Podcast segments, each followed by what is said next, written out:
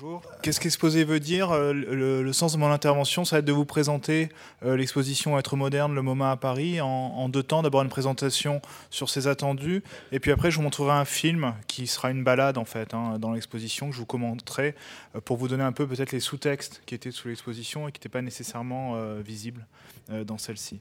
ce projet Être moderne, le MoMA à Paris, c'est un projet de collaboration entre la Fondation Louis Vuitton et le Museum of Modern Art qui remonte à plusieurs années, qui remonte en fait avant l'ouverture même de la fondation. C'est des discussions qui ont, commencé euh, en amont, qui ont pris différents euh, formats. Mais les choses, disons, se sont à peu près fixées euh, en 2016 avec plusieurs objectifs, au moins quatre en tout cas. Le premier, c'était montrer au public européen des pièces maîtresses de la collection du MoMA, ce qu'on peut appeler les chefs-d'œuvre. Alors, le baigneur de Cézanne, le portrait de Fénéon par Signac, la trahison des images de Magritte, le départ de Beckman, Reason of Square of Squalord de, Stella, les Campbell Soup de Roll, etc., etc. En tout cas, des, œuvres qui font, euh, qui font jalon, des, icônes, comme on aime à dire. Et puis, à travers ces jalons, proposer une histoire de l'art moderne et contemporain. Et je dis bien une histoire, et c'est là-dessus que je reviendrai, puisque c'était aussi le, sens de cette exposition, c'était de raconter une histoire, même si c'est l'histoire du MoMA, ce n'est finalement qu'une histoire, et elle racontait la façon dont cette histoire s'est construite. Et cette histoire, elle allait euh, à grands traits hein, du baigneur de, Cézanne, euh, de 1883, offert par Lily Bliss, la première, euh, une des fondatrices du MoMA. Et elle, elle filait jusqu'à Measuring the Universe de Roman Ondak, qui est une pièce en fait où les, visiteurs sont amenés à se faire mesurer et toiser dans l'espace d'exposition. Alors, c'était l'idée de raconter l'histoire d'un musée euh, à travers sa collection. Ça, c'était le, troisième but, euh, raconter l'histoire d'un musée et un musée très particulier, le MoMA qui a été fondé en 1929, un musée si particulier qu'il est devenu euh, finalement générique, puisque le nom même du MoMA se confond avec celui de l'histoire de l'art moderne et de son écriture. Et aujourd'hui encore, malgré toutes les contradictions possibles, malgré toutes les erreurs du MoMA, malgré toutes les omissions volontaires, malgré discours qui peuvent être pris sur l'histoire de l'art moderne tel qu'il a été écrit par le MoMA, ce discours, ce, musée finalement reste quand même euh, la référence. Euh, euh, qu'on la contredise ou qu'on la suive, qu'on l'admire ou qu'on s'en défie, ce musée est quand même le musée qui a donné en quelque sorte l'écriture, disons, classique de l'art moderne, évidemment l'art moderne nord-occidental, mais il n'empêche que ça reste, même si on peut le mettre en, crise, hein, le, le, récit dominant.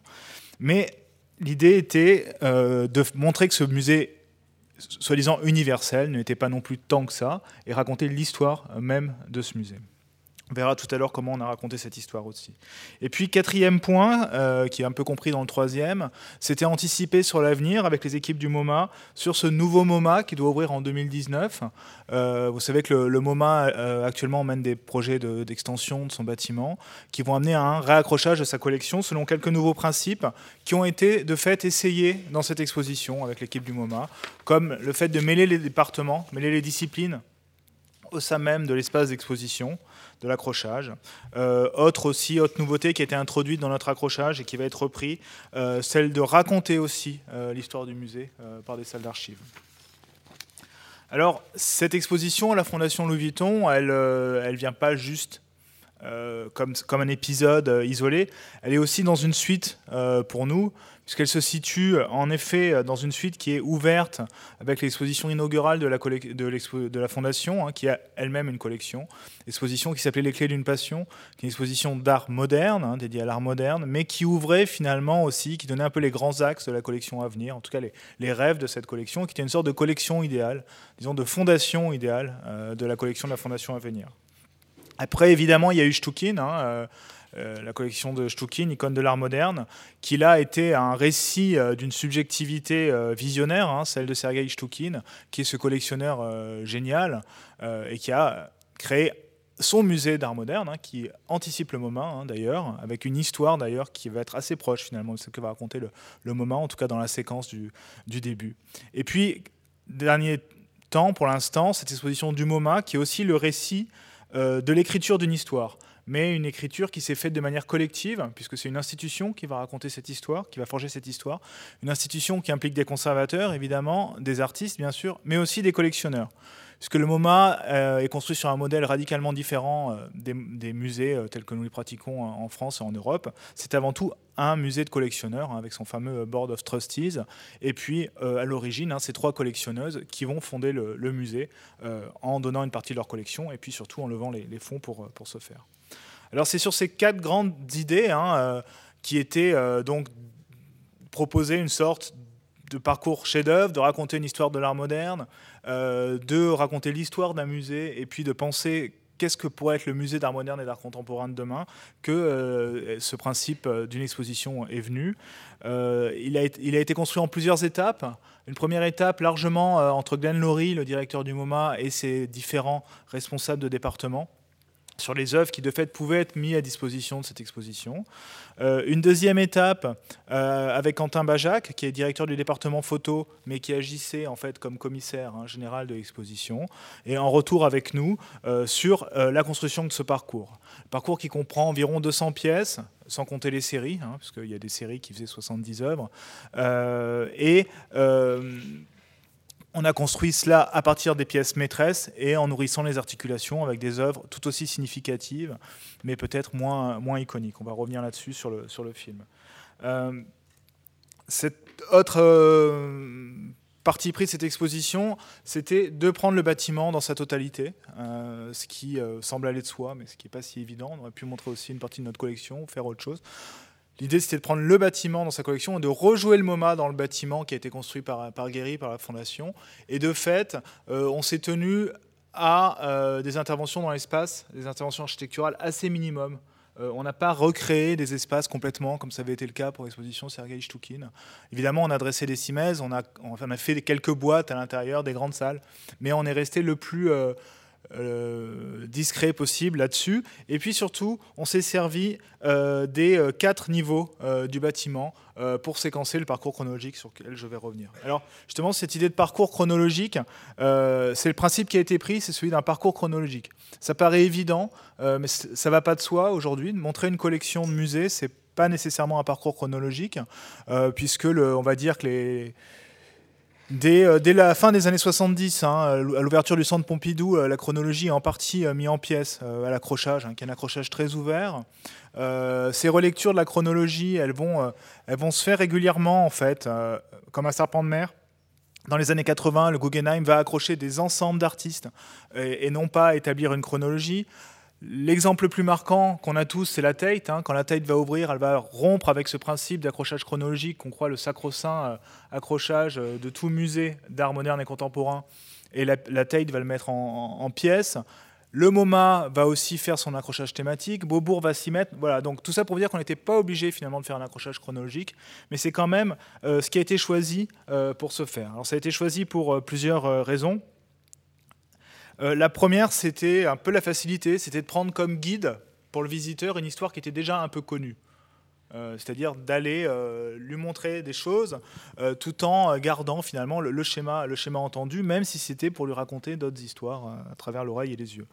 Et puis, euh, la deuxième chose plus importante, peut-être, c'était pour rendre justice au MoMA, puisque le MoMA est bien le musée qui finalement a gravé euh, la chronologie euh, du XXe siècle et du XXIe siècle, enfin du XXe siècle, on va dire. quand je dis que le, MoMA a, gravé cette chronologie, c'est que le MoMA n'est pas le premier musée d'art moderne. Hein. il y a plein de musées d'art moderne antérieur, mais il est euh, le premier sur, euh, sur plusieurs points. Euh, le premier, c'est qu'il est international. Et la chronologie est importante à penser à ce moment-là, puisque vous savez que les musées d'art ancien, généralement, se font par école et par chronologie parallèle. L'art moderne, par nature, dès sa naissance, est international. Et le MoMA va être un musée international, donc il va s'appuyer sur une chronologie transnationale à cette époque, euh, c'est international, c'est-à-dire c'est les États-Unis et l'Europe. Hein. Aujourd'hui, ça, devient global plus qu'international. Et puis, euh, le MoMA va aussi, à travers son premier directeur, euh, Alfred Barr, être celui qui va penser ce genre de déroulé, hein, qui est cette grande marche de l'art moderne qui part de Cézanne et puis qui arrive jusqu'à deux grands groupes, l'abstraction géométrique et l'abstraction non géométrique. La question de la temporalité, elle est inscrite dans le principe même du MoMA, elle est inscrite dans le principe même du MoMA de d'un point de vue révolutionnaire par Alfred Barr en 1933, euh, qui, quand il parle de son, en 32, quand il parle de son musée, euh, voit son musée comme une torpille. Qui avance. et cette torpille, elle a son nez qui touche, là, vous voyez, on est à la fondation du, MoMA, donc on est en 1930, elle touche les années 30, et puis au fur et à mesure, au bout de 50 ans, elle disparaît dans l'écume. Si je dis ça, c'est que le MoMA, à l'origine, avait vocation à être un musée de 50 ans. C'est-à-dire qu'au fur et à mesure qu'il avançait, il délaissait sa collection, elle devait être cédée au Metropolitan, de fait. Chose qui s'est un petit peu faite, mais qu'ils ont arrêté dans les années 50. Et de fait, la chronologie du MoMA va commencer au post-impressionnisme, disons la génération de Cézanne. Pour information, le, MNAM, hein, le Musée national d'art moderne, lui commence une génération après, c'est-à-dire avec la génération des fauves. Donc, j'insiste un peu là-dessus, c'est que cette idée de chronologie, euh, finalement, elle allait de soi. Euh, il y avait eu d'autres hypothèses, des hypothèses d'accrochage thématique, des hypothèses d'accrochage par euh, date d'entrée dans les collections aussi, mais qui devenaient très compliquées finalement à tenir. Dernier point avant de vous montrer quelques images euh, de l'accrochage et de les commenter. Euh, le bâtiment. Euh, le bâtiment a vraiment été un guide dans cette exposition. je pense que vous êtes déjà allé à la fondation. Il y a grosso modo quatre niveaux. moins 1, 0, 1, 2. Et ces quatre niveaux, c'est ce qui nous ont servi à faire quatre grandes sections. À, comprendre comme au rez-de-bassin, le moins 1, les sources de l'art moderne jusqu'au triomphe de l'art américain, hein, jusqu'à l'après-guerre. Euh, au zéro, les années 50-60, donc un focus sur ces années 50-60, qui sont aussi une, année de bascule autour du minimalisme et du pop, en tout cas la question de la sérialité. L'étage supérieur, les années 1960-2000, avec deux grands thèmes qui sont action et identité. Et puis, au dernier étage, le 21e siècle, avec là deux, traversées euh, qui sont euh, numériques et, et nouveaux horizons. On est dans l'entrée, hein, euh, première salle, première salle qui était un peu manifeste, euh, puisqu'on y trouvait finalement toutes les composantes qui vont faire la radicalité du MoMA à sa naissance. C'est-à-dire à la fois de l'art américain, hein, on a vu euh, Hopper, euh, les racines de la modernité européenne, le Cézanne, hein, qui, le baigneur qui est donné par, par Lily Bliss, les contemporains de l'époque, le, peintre et son modèle de, de, Picasso, mais aussi des objets peut-être plus étranges. alors ça c'est toujours pas très étrange. Voilà, autre objet plus étrange, euh, un film, puisque dès les années 30, le MoMA euh, va collectionner le, cinéma, et ce film qui date de 1913 est le premier film en fait à avoir un casting exclusivement euh, afro-américain. C'est-à-dire qu'avant, les noirs dans les films étaient joués par des gens grimés en noir, et là, le film se joue autour de Bert Williams. Et puis aussi la collection de design, vous avez aussi des objets qui étaient dans l'exposition qu'a fait Philip Johnson au début des années 30, The Art of Machine, où le MoMA va aussi collectionner l'art industriel. Le reste était peut-être plus classique dans ce, ce raid bassin, puisqu'on on continuait avec quelques-uns des grands chefs-d'œuvre euh, du MoMA, dont nombreux étaient euh, présents dans l'exposition de 1939, qui sont finalement le premier accrochage de la collection, euh, la collection du MoMA, mais toujours avec des courts-circuits. Alors, courts-circuits qui sont dus. Ah, pardon.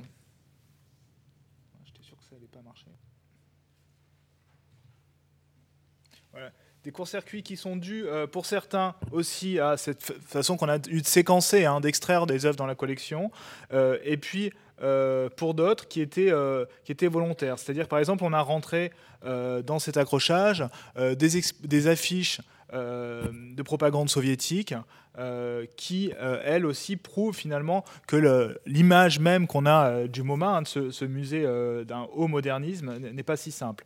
Après, il y a aussi des, mini-séquences finalement historiques. Hein. Le rapport entre Mondrian et Calder. Calder devient abstrait le jour où il rentre dans l'atelier de Mondrian. C'est peut-être plus l'atelier de Mondrian que le travail de Mondrian lui-même qui, en 1930, fait, fait voir à Calder qui va devenir un artiste abstrait. Euh, l'éruption du cinéma aussi, donc volontairement, les images étaient mélangées, hein, euh, le moins de boîtes noires possible. Euh, le premier Mickey, la première apparition de, Mickey, un film de Walt Disney, qui est collectionné par le MoMA. Les conservateurs du MoMA vont à, Hollywood et expliquent au studio que leur art mérite d'être conservé. Et puis, en contrebalancement de ce Mickey, le cuirassé Potemkin de Sergei Eisenstein, qui montre finalement la diversité qu'embrasse euh, le MoMA. Évidemment, le surréalisme, hein, qui est très important euh, dans le basculement euh, entre l'Europe et les États-Unis. Et puis, on terminait par une dernière salle, qui là est beaucoup plus classique, qui était peut-être attendue, mais en tout cas on a eu des, réflexions sur pourquoi pas plus d'artistes français, par exemple, après 1950. Évidemment, si on invite le MoMA, c'est aussi pour montrer les chefs-d'œuvre américains du MoMA, d'où cette salle, mais avec des tableaux aussi qui, sont, qui sont marqueurs. Alors, notamment The She-Wolf, hein, tableau de Jackson Pollock à droite, de 1943, première œuvre de Pollock à rentrer dans une collection publique et acquise dès 1943. C'est aussi important de marquer que c'est un musée finalement qui a pris parti euh, très tôt, qui a fait des erreurs aussi. Hein. on verra tout à l'heure des Warhol qui finalement a été acquis que dans les années 90, le MoMA ayant complètement balayé le pop euh, finalement. Un Rothko, pour la petite histoire, le premier président du MoMA euh, a démissionné lors de l'achat de ce Rothko en 1952 pour pour marquer sa défiance, Barrett Newman. Et puis, par deux moments, alors assez important dans ce, dans ce parcours, deux salles deux salles d'archives. Euh, alors, on est habitué maintenant à voir des, archives dans, les, musées. Euh, notre principe a été de les sortir de l'accrochage la, de permanent pour laisser finalement une fluidité, mais par deux moments. Donc là, c'est-à-dire derrière, entre les années 30 et les années 50, un peu le moment où les artistes renouent avec l'histoire en quelque sorte, et puis aussi euh, deuxième moment euh, de réengagement dans les années 60, des salles d'archives euh, qui regroupent la maquette du premier MoMA, les photos des trois, fondatrices du MoMA, enfin tout un, tas de pièces plus ou moins anecdotiques, hein, mais aussi des vues d'exposition. On comprend que le MoMA devient finalement un white tube que assez tard, à la fin des années 60. Avant, il y a plein de plantes vertes et de rideaux dans les salles. Euh, le, catalogue Matisse euh, dédicacé à Alfred Barr. Voilà, des choses plus ou moins euh, anecdotiques qui racontaient un peu la, petite histoire, la grande, hein, le, manuscrit d'Alfred Barr du, schéma, Quentin Bajac. le César qui a reçu le MoMA pour la préservation du, cinéma, du, film, etc., etc. Donc ces deux salles rentraient dans le parcours. Elles étaient de fait obligatoires pour le visiteur. Il était obligé d'y passer elle restitue, mais elle restituait finalement euh, le MoMA dans son époque et dans sa chronologie. Là, on est plutôt dans les années 70. Étage zéro, autour de la série euh, du minimalisme et du pop. Donc on rentrait, là aussi, euh, important de le dire, sur chaque palier, une œuvre un peu témoin. Donc là, c'était Sol Lewitt. Et puis on rentrait dans une salle qui était plutôt autour de la géométrie, un développement sériel distant qui venait faire rupture par rapport à la salle des expressionnistes abstraits sur laquelle on avait fini tout à l'heure.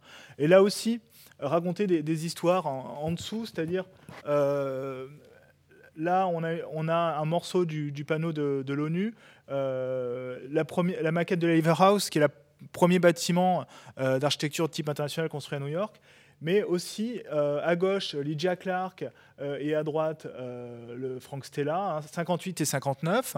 ce Stella a été acquis en 1959 par le MoMA. Quand Stella peint ça, il a juste 23 ans. Euh, et c'est acquis immédiatement par le MoMA. Donc on voit la volonté du musée aussi d'affirmer euh, quelque chose. Et dans le même temps, Lydia Clark euh, n'est rentrée au musée qu'il y a deux ans par le biais d'un don de la collection de, Patricia Cisneros. donc on, on, refaisait aussi ces histoires-là. Deuxième salle qui était plus liée au pop. Euh, dans cette idée, mais on était encore dans une idée de série, de reproduction, euh, de multiplication, hein, comme pour le pop, comme pour l'art minimal, c'était un peu euh, les, deux, les deux versants d'une même médaille. Et un pop qui était élargi, qui s'appelait, je crois que c'était American Pop, populaire américain, c'est-à-dire qu'on n'était pas juste sur le pop art, aussi sur l'idée d'une culture populaire américaine. Euh, autour de la musique, on a vu cette, guitare qui est un objet de la collection de, design du MoMA. Le MoMA collectionne pas forcément des objets de design signés, mais des, objets qui sont iconiques finalement de, forme. Euh, Jones, là aussi, hein, une confrontation euh, qui était un peu inattendue. Liechtenstein avec Romare Bearden, deux artistes qui sont pop sur deux, registres différents. Liechtenstein qui est vraiment... Ah, zut Oui, Liechtenstein qui est vraiment un artiste pop et Romare Bearden qui est le premier artiste afro-américain à rentrer dans les collections euh, du MoMA et qui lui travaille plutôt euh, le collage mais à partir d'une certaine culture folk. Hein. Là notamment un travail sur le, sur le kilt, euh, sur la, couverture, enfin ce qu'on appelle le patchwork en fait. Hein. alors les fameuses Campbell Soup de Warhol qui ne rentrent finalement au MoMA qu'en 1991, donc très tard. Et voilà, tout ça a été indiqué euh, par des textes où on mettait euh, ces questions-là. Chaque, œuvre était munie de son petit, euh, cartel qui parlait de l'œuvre, évidemment, mais aussi de sa place dans la collection du MoMA, en tout cas quand elle avait des particularités fortes à signaler par rapport à la construction du, du récit qu'a mis en œuvre le MoMA. Le MoMA a été très déstabilisé dans les années 60 par l'émergence du pop. Hein. C'est pas un hasard que ce soit le Whitney qui fasse une exposition sur ses collections pop, puisque finalement le MoMA passe de fait à côté. Alors, étage supérieur, euh, le premier étage, qui était ouvert par un grand euh, wall drawing de General ID, euh, AIDS, AIDS Wallpaper, donc, qui est une reprise du Love. Oh. Qui est une reprise du Love de Robert Indiana, mais qui parle du sida. et on était dans des salles qui vont être liées plutôt au réengagement, à l'identité et à l'image. Et au corps. Euh, quand je dis au corps, c'est qu'on ouvrait la séquence euh, par une salle liée plutôt à l'art conceptuel euh, et à la et à la performance, un film de, de Yvonne Reiner, aussi une, pièce musicale de Steve Reich dont la première a eu lieu au MoMA, Nam June Paik. Donc on était parti qu'on avait appelé l'art en action. Donc tout ce qui échappait au musée, tout ce qui a échappé finalement, et là-dessus on disait aussi clairement que le MoMA finalement et c'était normal, puisque les artistes voulaient littéralement foutre le camp euh, du musée, hein, comme, Robert Smithson qui a fait ce, dessin, euh, le musée du vide. Euh, le MoMA a récupéré ses retards par la suite, notamment à partir de la fin des années, des années 90. En tout cas pour Fluxus, avec l'achat de la collection Silverman au, début, au début des annes 2000. Yayoi Kusama. Donc on était, on glissait. Voilà, là c'est la deuxième partie de cette salle qui était plutôt autour de l'identité, du genre, de l'image, de l'appropriation. Euh, venait aussi comme un fil conducteur tout au long de l'exposition la question de la représentation des minorités euh, dans les collections du MoMA, puisque c'est un sujet qui euh, occupe énormément le MoMA aujourd'hui, la question de l'inclusivité des récits. Alors on parle évidemment de mondialisation, de globalisation, mais les Américains, les musées américains réfléchissent énormément à une réécriture de l'histoire par rapport aux minorités, minorités qui commencent par les artistes femmes, qui vont aussi aux minorités américaines, hein, les artistes afro, afro-américains Question du genre aussi était assez présente dans l'exposition et celle aussi de la place des Afro-Américains. Euh, là, on, est à la bascule, on est en 2011, 2001, un tableau de, Gerhard Richter euh, qu'il a fait en 2005 et qu'il a donné au MoMA, hein, qui est un tableau. Euh, une réaction au 11 septembre. Et puis, toujours dans le domaine des images, Louise Lawler, qui était sur un palier, et une salle monographique, il y en avait qu'une, qui était dédiée à Cindy Sherman, avec l'intégralité des films Stills, où Cindy Sherman se, déguise hein, en, actrice qui quelque part donnait aussi en amont euh, cette idée d'une culture euh, du numérique, en tout cas une culture du selfie, euh, une culture de, l'image individuelle, qui était rejouée à plein régime au dernier étage, qui était lié au XXIe siècle. Ben voilà. qui était rejouée au dernier étage, où il y avait grosso modo deux grandes directions, la question du numérique et puis la question des nouvelles technologies et, la question du numérique pardon, et la question de la globalisation. Donc, toujours les collections de design euh, du, euh, du, MoMA. Euh, la collection d'emoji, par exemple, de, du, du, MoMA, qui était, qui voisinait avec le travail, par exemple, de Jacoby Satterwhite, qui est un jeune artiste qui se met en scène dans, dans, ses vidéos et qui mêle monde virtuel et, monde réel. Donc, la question du design numérique cohabitait finalement avec des questionnements d'artistes qui se font comme ça dans cet entre-deux, entre, réalité et réalité étendue. Les jeux vidéo aussi, dans le même ordre d'esprit, qui étaient montrés pas loin des dessins de Rem Koolhaas pour euh, New, York, euh, New York Délire qui jouait comme ça aussi sur cette esthétique de, la simulation, euh, de la fiction et du jeu. Et puis aussi dans cette, dans cette salle, euh, un grand, euh, une grande installation, The Newsstand, qui est un kiosque qui a existé à, Brooklyn en 2013, qui a été acheté par le MoMA en 2015, qui a été fait par Lele Saveri, hein, qui est un, artiste, euh, qui était un kiosque qui était dédié à la presse indépendante, qui a tenu un an. Le MoMA a racheté le kiosque et de fait, il a fait une sorte de carotte dans l'édition indépendante new-yorkaise en faisant tout rentrer en bloc.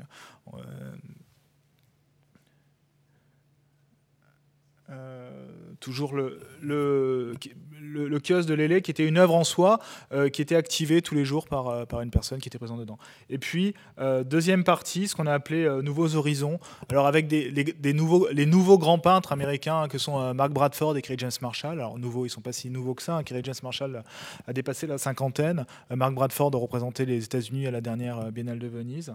En tout cas, des nouvelles représentations qui étaient omis du discours dominant, discours visuel, évidemment la visibilité de la population afro-américaine euh, aux États-Unis, qui est une vraie question, hein, qui, est, qui venait comme un fil rouge dans cette exposition, qui est une question qui revient énormément, hein, question de comment réécrire l'histoire, comment redonner, rendre visible ce qui n'a pas été visible à, l'époque, quitte à, racheter euh, par, euh, par derrière.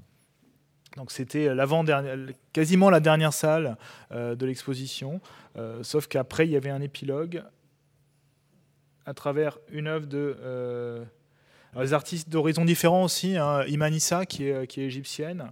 Euh, et il y avait aussi également Ali Cavusoglu, vous n'avez pas vu, qui est une artiste turque. Euh, voilà, comme ça, ça remarche encore.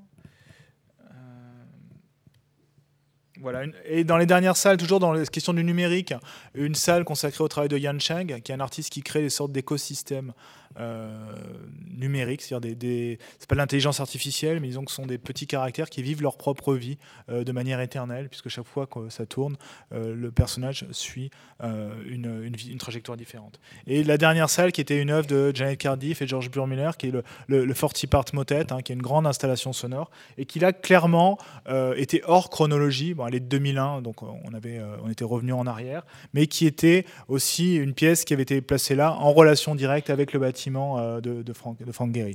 Euh, et tout ça pour, pour dire aussi que cette idée d'accrocher euh, faire exposition d'une collection, c'est aussi réagir finalement au bâtiment qui, qui l'abrite et en tout cas s'appuyer dessus un maximum pour construire ce récit. Voilà, je vous remercie.